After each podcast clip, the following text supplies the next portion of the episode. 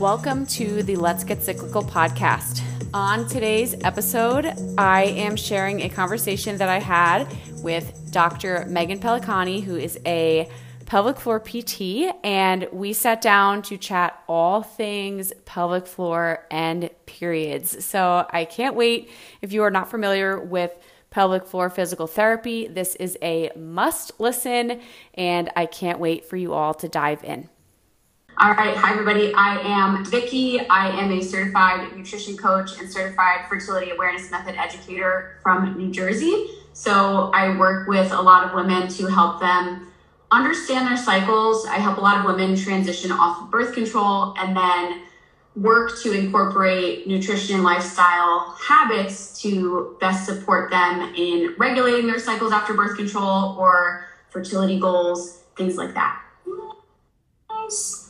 And Vicki was actually my period coach when I got off of hormonal birth control, and I'm sure we'll talk about that. But uh, she helped me a ton, lifesaver, and I learned so much. Um, I am Dr. Megan. I am a pelvic floor physical therapist. And so I really help men, women, really anybody with a pelvis um, with things like continence, pain with sex, bowel movements, uh, pregnancy, postpartum. I know probably it's mostly females on here, but also like erectile dysfunction, all the things on the male side.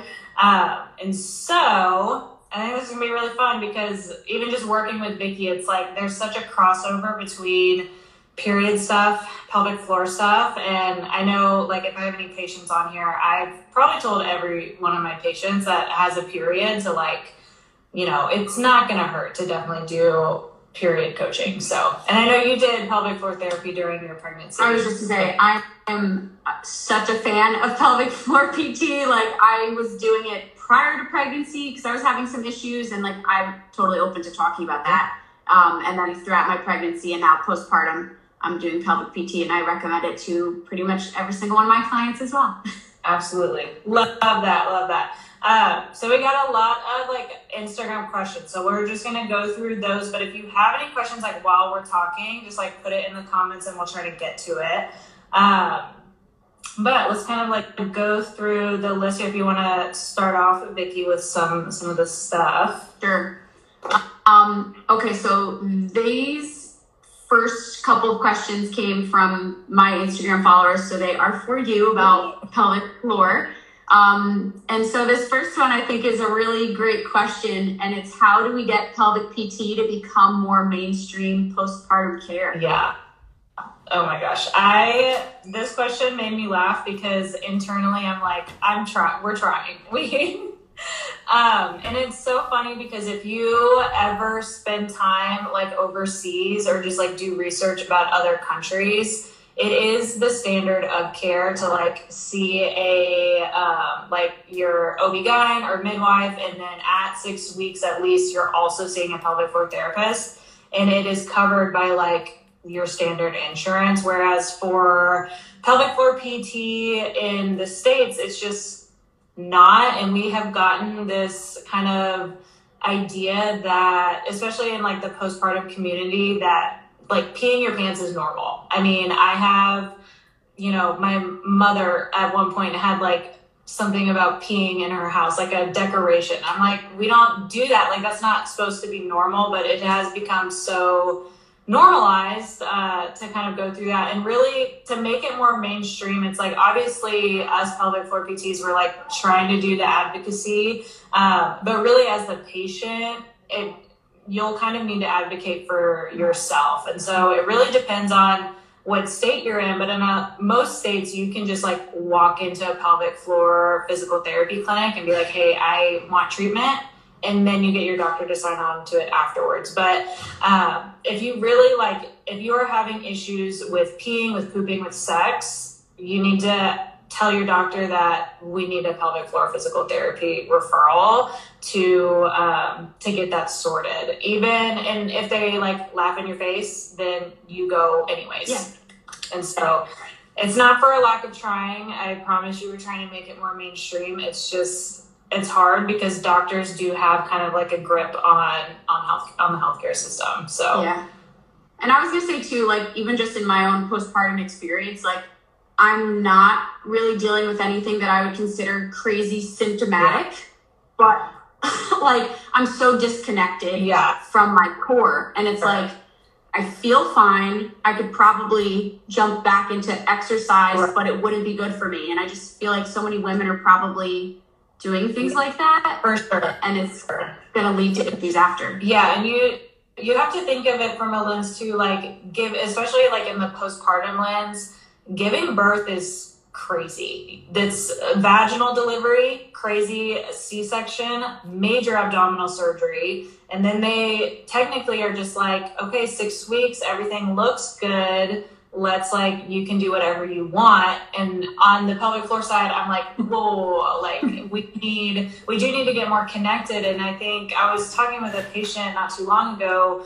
A lot of the stuff that we do at pelvic floor therapy is getting you mind body connection, like coordinated, be more in tune. Cause a lot of times when I have patients come in, like they don't know how to breathe, they don't know how to engage their core. And so it boils down to like coordination. And I'll, we'll talk about that in a, a little bit too. But it is really worthwhile to just like make sure that you have a strong foundation, especially in that postpartum recovery, so that you can just build and then get back to what you want. Because sometimes it's like if you, um, you know, get cleared at six weeks, you go and start running. Um, you know, you might end up leaking, or if you don't have great coordination, like maybe some heaviness prolapse down the line. Like if you just don't have all your ducks in a row, that a pelvic floor physical therapist can just like check on you right now. Me right now thinking about going back to exercising.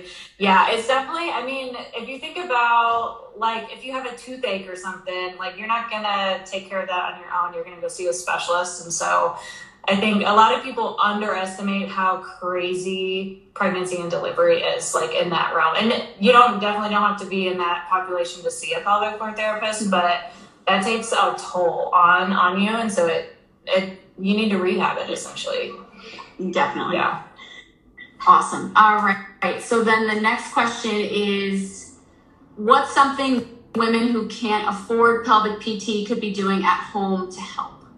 Yeah. So I would say, like, to preface this question, if you, like, if you're postpartum or if you're pregnant and you're having symptoms that aren't going away on their own with, like, your standard chiropractic care or just like exercise, that's when we need to input a specialist. And so I know, you know, cost affordability is a very, like, sensitive subject. And so, um, you know, if it's in the budget, I'm always going to recommend it. If not, I honestly, diaphragmatic breathing, if you can learn to breathe with your diaphragm, that's going to be huge because it's connected with your pelvic floor. Um, I'll make sure after this, I have like a video that I posted on like how to breathe with your diaphragm. Some people get confused on like how to actually engage it. So I'll share that. But that one's huge because baseline that helps you with your coordination. If you can breathe with your diaphragm, your pelvic floor is also moving. And so that's a huge one.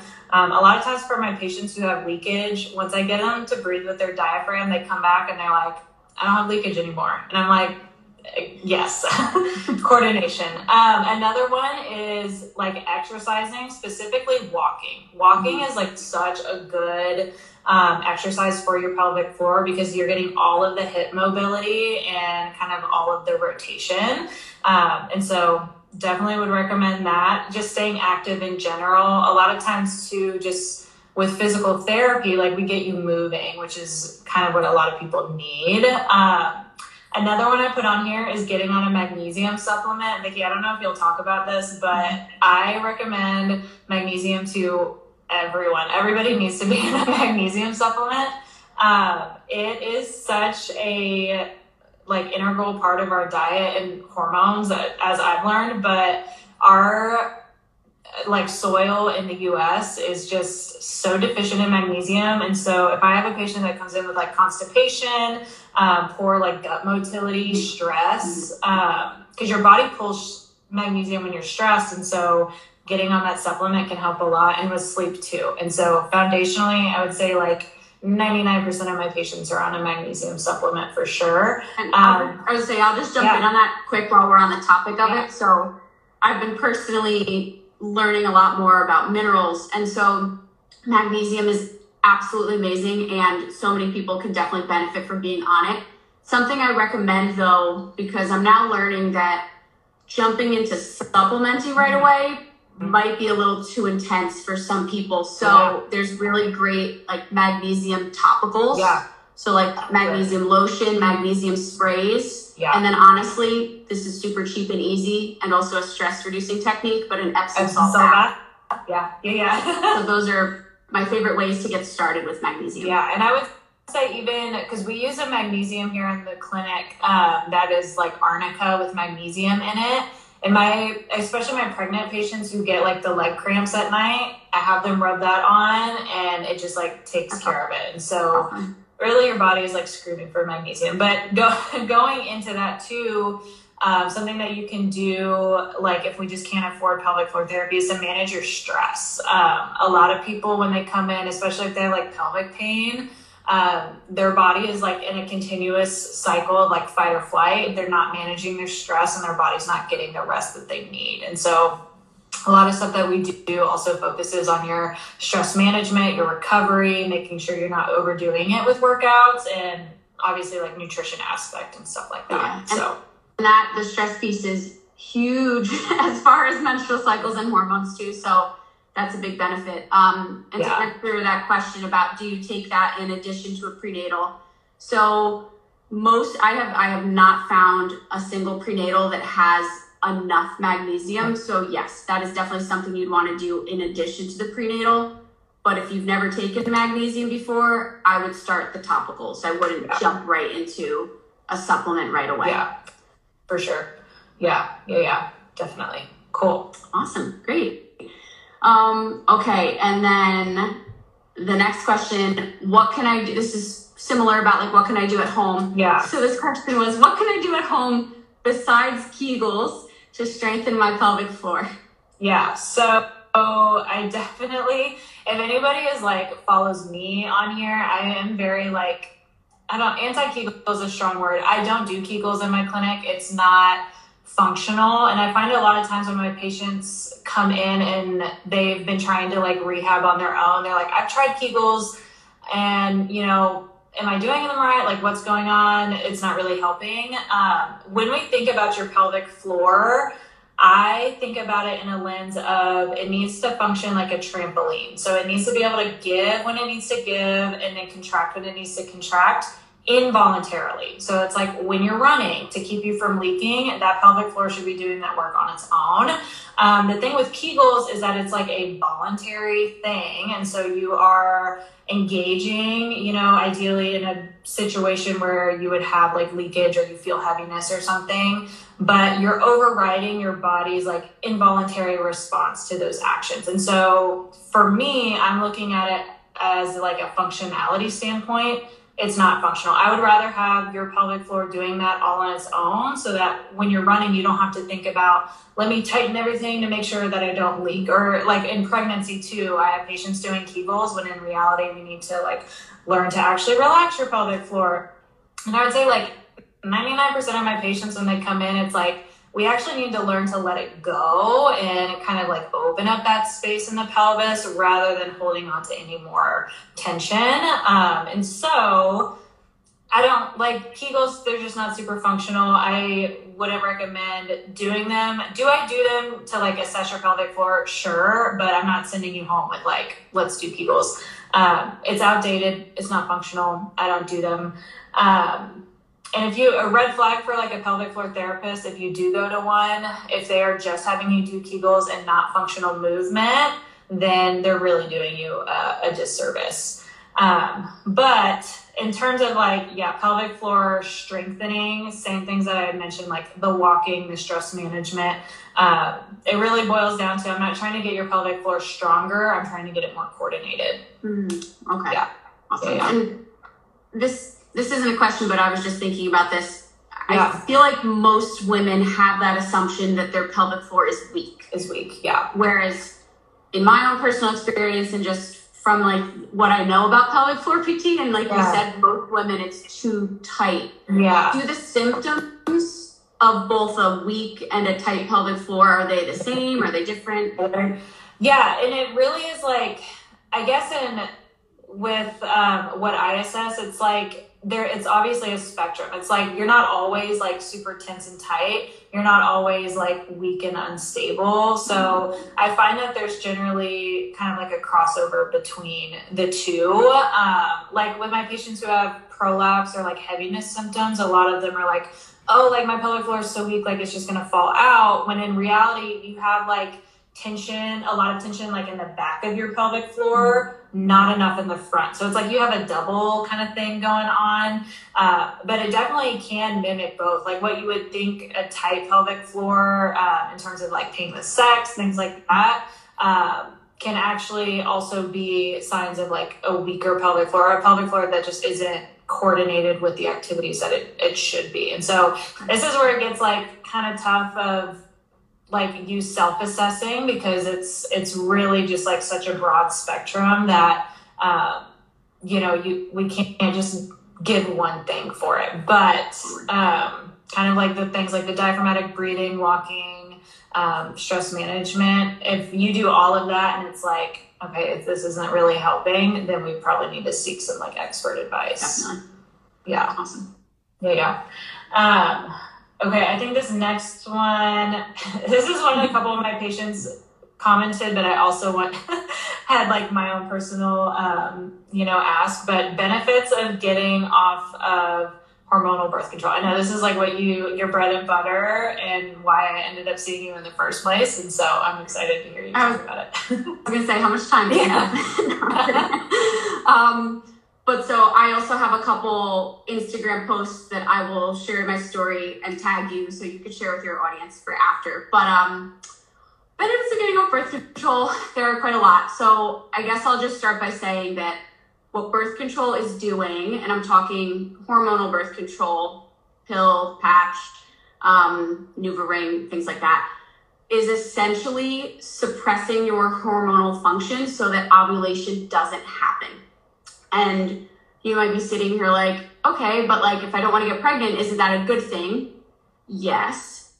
But you are missing out on so many health benefits when you don't ovulate and when you don't have this cyclical release of hormones. So, one thing I like to say is that ovulation really is like a sign of health. Our menstrual cycle is our fifth vital sign. And when we are suppressing that, we don't really, we can't keep tabs on what's going on with our body. So if we're not on hormonal birth control, for example, and we're not showing signs of ovulation, we need to dig a little deeper and say, what's going on with my body that's preventing that ovulation from happening? So that's one reason to not be on birth control is that you get to actually see what's going on with your health through your menstrual cycle.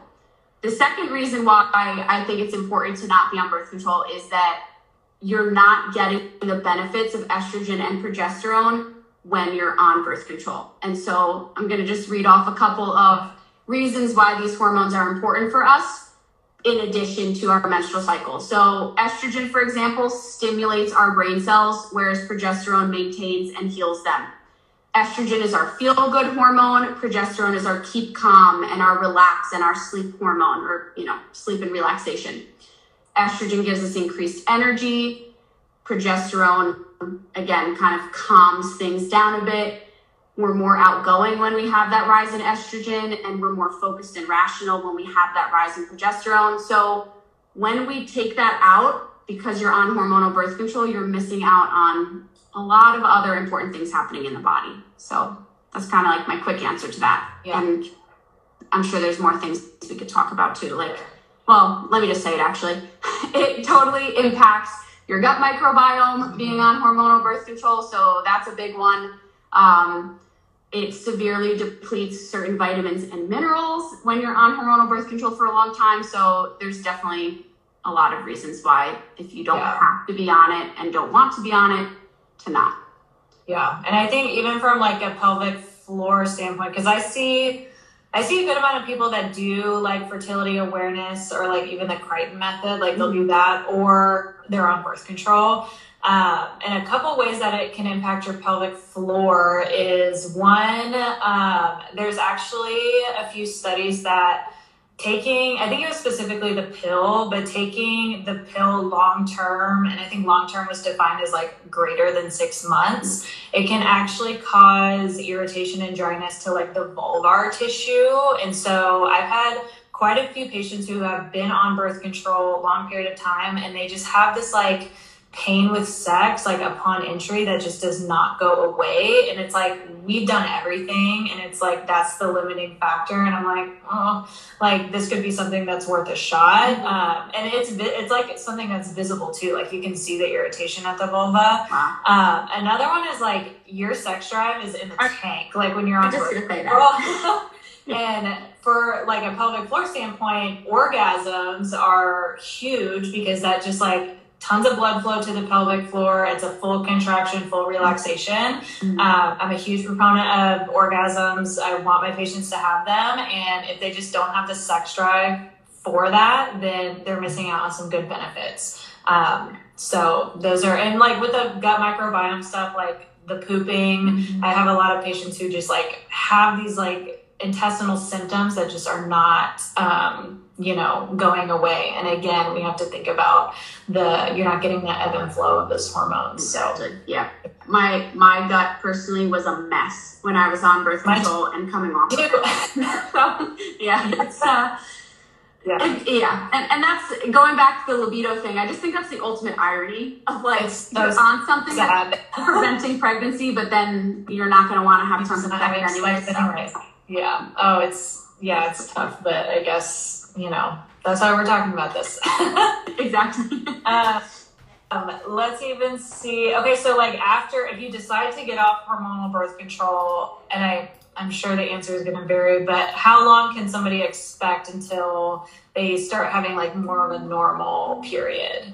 Yeah, there's it, it's so dependent on so many yeah. things. Um, a couple of numbers to throw out there. So it takes about 100 days for an immature follicle to become the mature follicle and the egg that is ovulated. So what that means is if you are starting nutrition and lifestyle changes today, about three cycles from now is when you're going to actually see those benefits. So I would say like at a minimum, three months is a, a good place to start. Um, this is not like a scientific number by any means, but I always like to say to my clients, think about how many years you were on birth control and give your body that many months. So, like for example, I was on hormonal birth control for 11 years.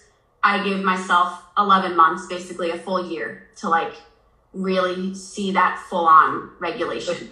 Yeah. Does, does that mean that you're not going to get a period? No, that just means that your cycles might not be like textbook normal for a yeah. while. Yeah, yeah, for sure.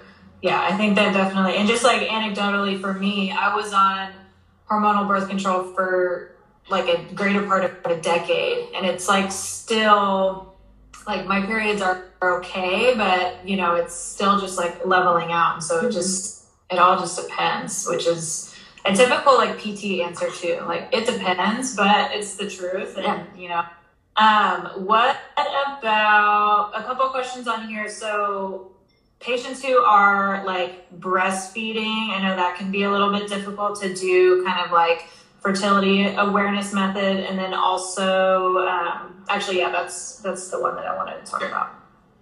Um, so that's kind of where I'm currently at in my life because I had a baby in June. I'm breastfeeding. So breastfeeding and using FAM is not one for the faint of heart. It's definitely challenging because, from a hormonal standpoint, the hormone prolactin, which is our breastfeeding hormone, suppresses FSH, which is what kicks off the ovulatory cycle. So, we're not really getting this cyclical nature of hormones. So, cervical mucus is impacted by that.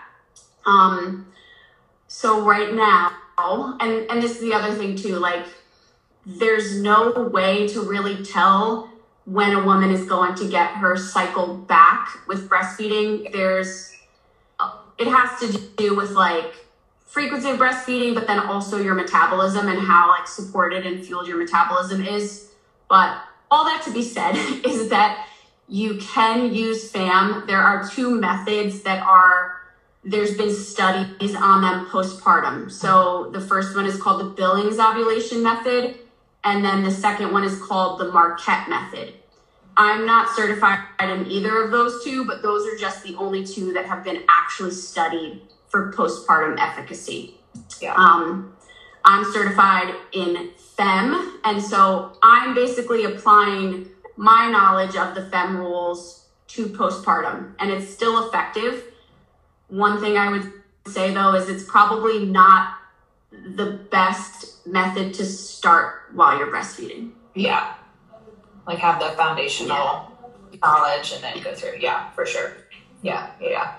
And then what about um, kind of the the cycle tracking and all of that when for um, perimenopausal women So phases of life? Yeah. Um, so this is, I don't work with a ton of women going through perimenopause, but I can definitely share some of my notes from my FAM training. So perimenopause really roughly lasts four to five years. And a way to think about it is it's a reversal of puberty. So when you first get your period, when you're a teenager, your cycles are not super regular. And so that's exactly what's happening in perimenopause, but in the reverse. So there are actually three stages of perimenopause. There's early perimenopause, which is going to look like long or short cycles, but in either scenario, there's a short luteal phase. There's mid perimenopause, which there's still estrogen, LH gets triggered, but it's insufficient, so ovulation doesn't occur. And then bleeding is going to feel random. Like eventually there's going to be a bleed, but again, a short luteal phase. And then lastly, late perimenopause, little estrogen is being produced at this point. There's no LH surge, there's no corpus luteum formed because there's no ovulation. So then we get no progesterone. And so that is going to look like really irregular and heavy bleeding. And that's when most women are going to be dealing with those like true, what you would call like menopause symptoms hot flashes, migraines, mood issues, things like that. Yeah. So I actually think learning FAM and just being able to understand your cycle is so important in perimenopause Yeah. because you're seeing that shift from not so regular ovulation all the way to no more ovulation. Yeah. And then that's going to impact like the hormone levels and then what you're seeing from a cervical mucus standpoint. Yeah. Yeah. Yeah. Yeah, that's definitely a, a tough one. I can't say I don't see like a ton.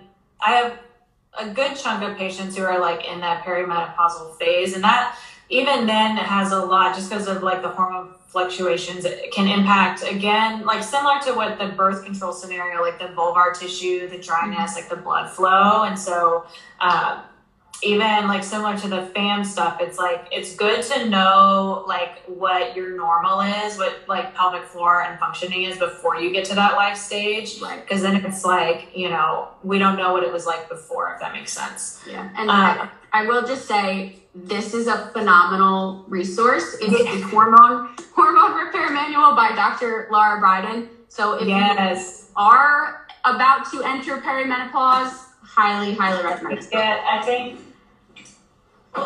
we talked about this one too, but also by Lara Briden, the period repair manual. This I think I read this one before I saw you, and I was like, I need help, and you can see literally it's all Yeah. tabs. Um, Amazing so book. It's like it reads like a textbook too. So it's like I have this issue, like let me index it Yes. and find it out. No, Uh, 100%. Definitely love that. Okay, this is a question um, that I had asked you at one point whenever we were um, working together, and I know it's like really popular online right now. Is like cycle syncing your workouts, like doing certain workouts on like luteal phase, follicular, like ovulation, all of that. Um, and I just wanted you to talk about it because I've had questions that my patients have asked me, and I'm like, we need to hear it from the horse's mouth.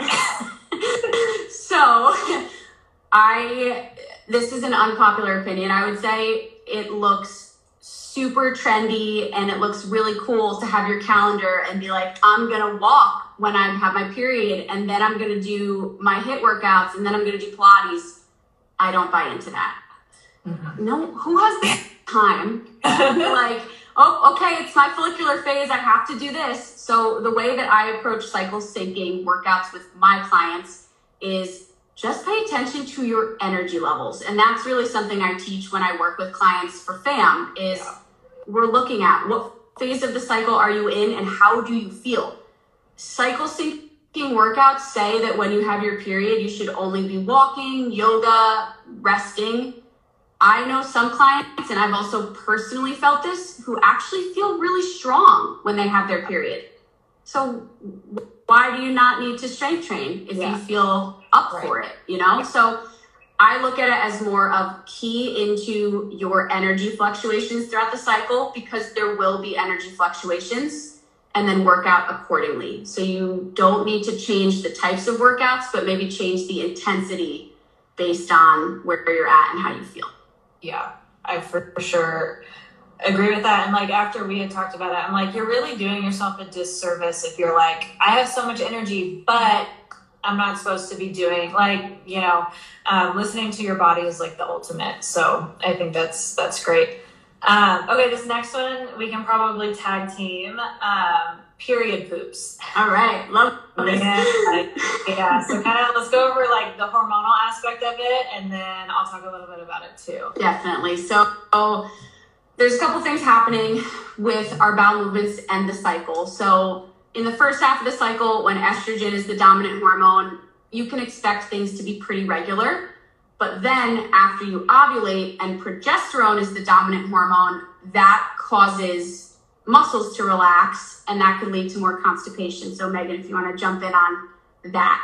Yeah, yeah, yeah. And so when it comes, like, especially the gut motility and stuff, like, if it slows down, that's definitely going to cause more constipation. But from a pelvic floor standpoint, if you think about like your pelvic floor is just like a bowl of muscles and it holds your rectum, your uterus, your bladder. And so if you are dealing with constipation, you're putting a lot more effort kind of on the pelvic floor. And generally, too, with constipation, if you're not able to fully relax your rectum when you go to poop, uh, you know, you're going to have more difficulty pooping, having a complete empty, you're going to have to strain to poop. Um, and so it really can become an issue if we're like not able to kind of move it through the system and get everything to relax. And I also find too, if you've got constipation, which is just like harder stools hanging out in the rectum for a long period of time, um, that can then be matched with diarrhea after the fact because that's the only thing that can move through and around like those harder stools.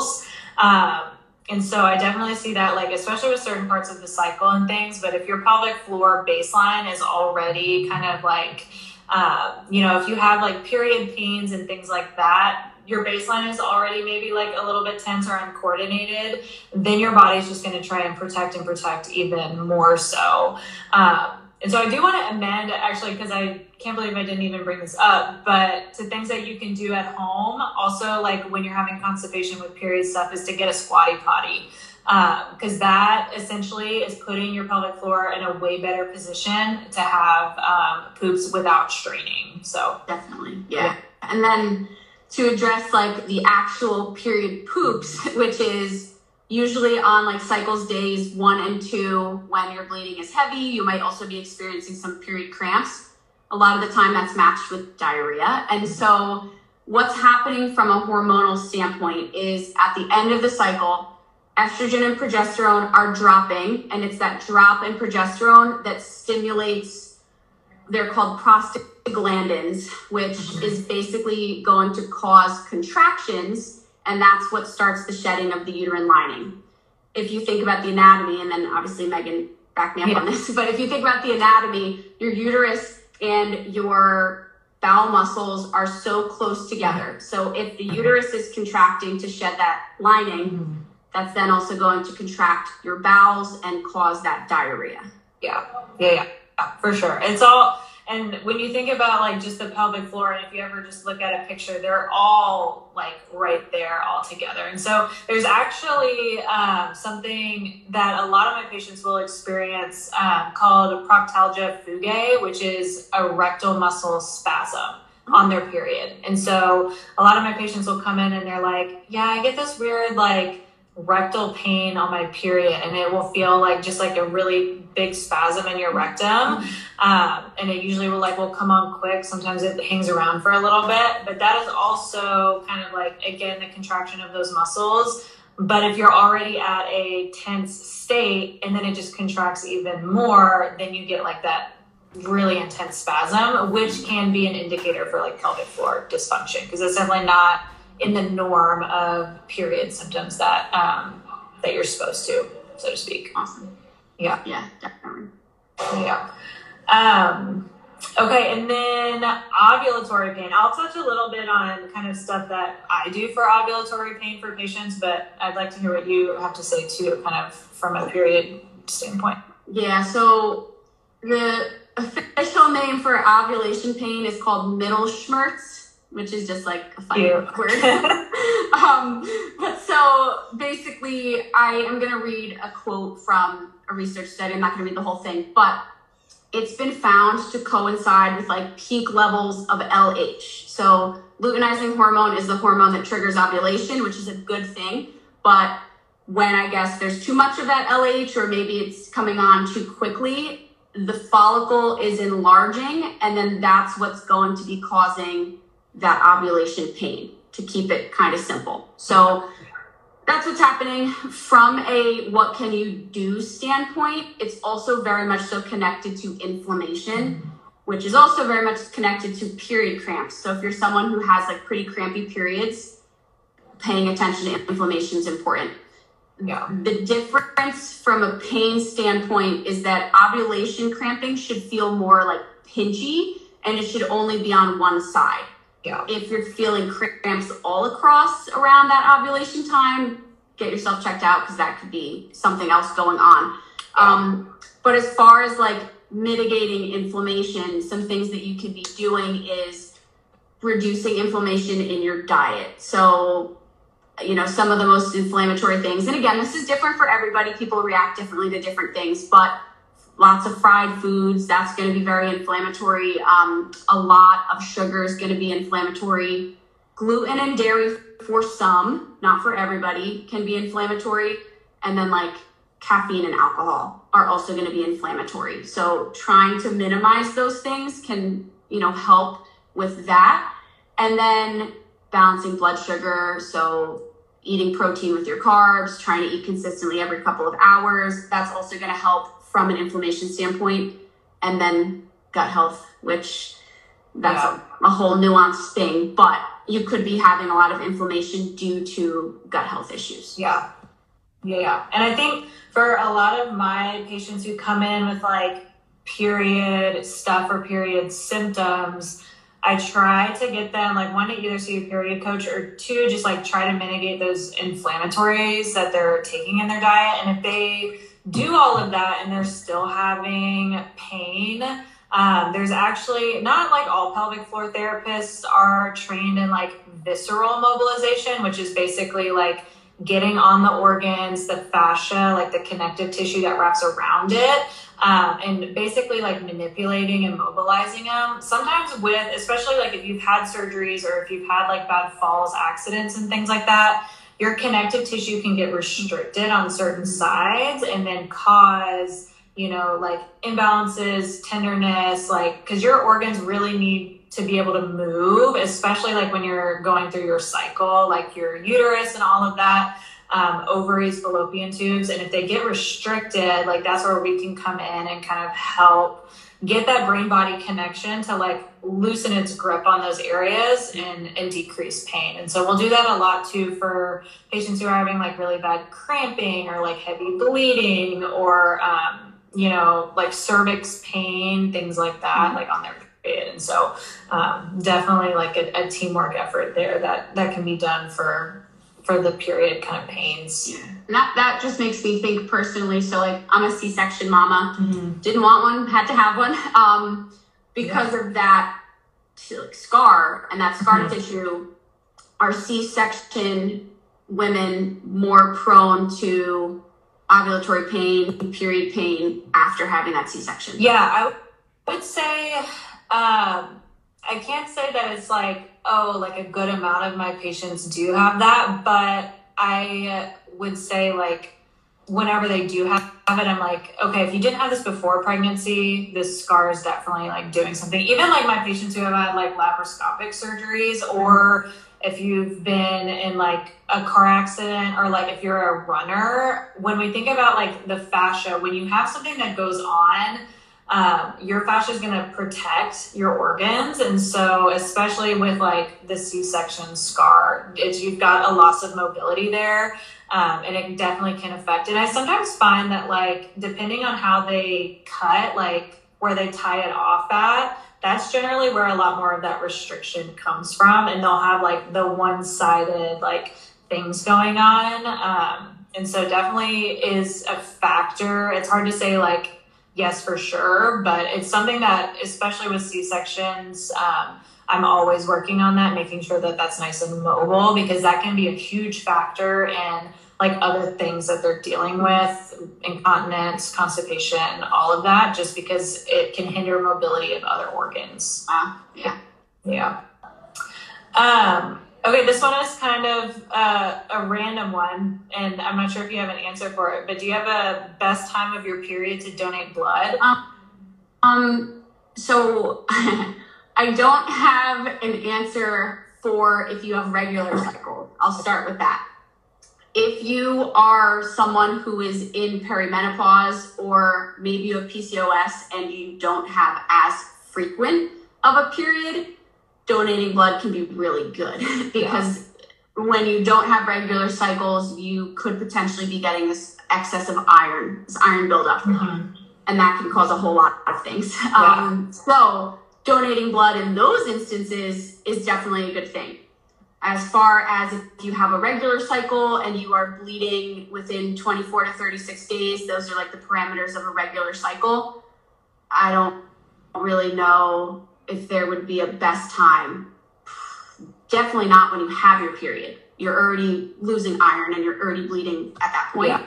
Um, I guess if, if I'd had to say, I would say after ovulation because that's when the uterine lining has thickened. It's maintained at that point. Um, but again, that's I don't have an actual answer for that. Those are just like my thoughts. For sure. Yeah.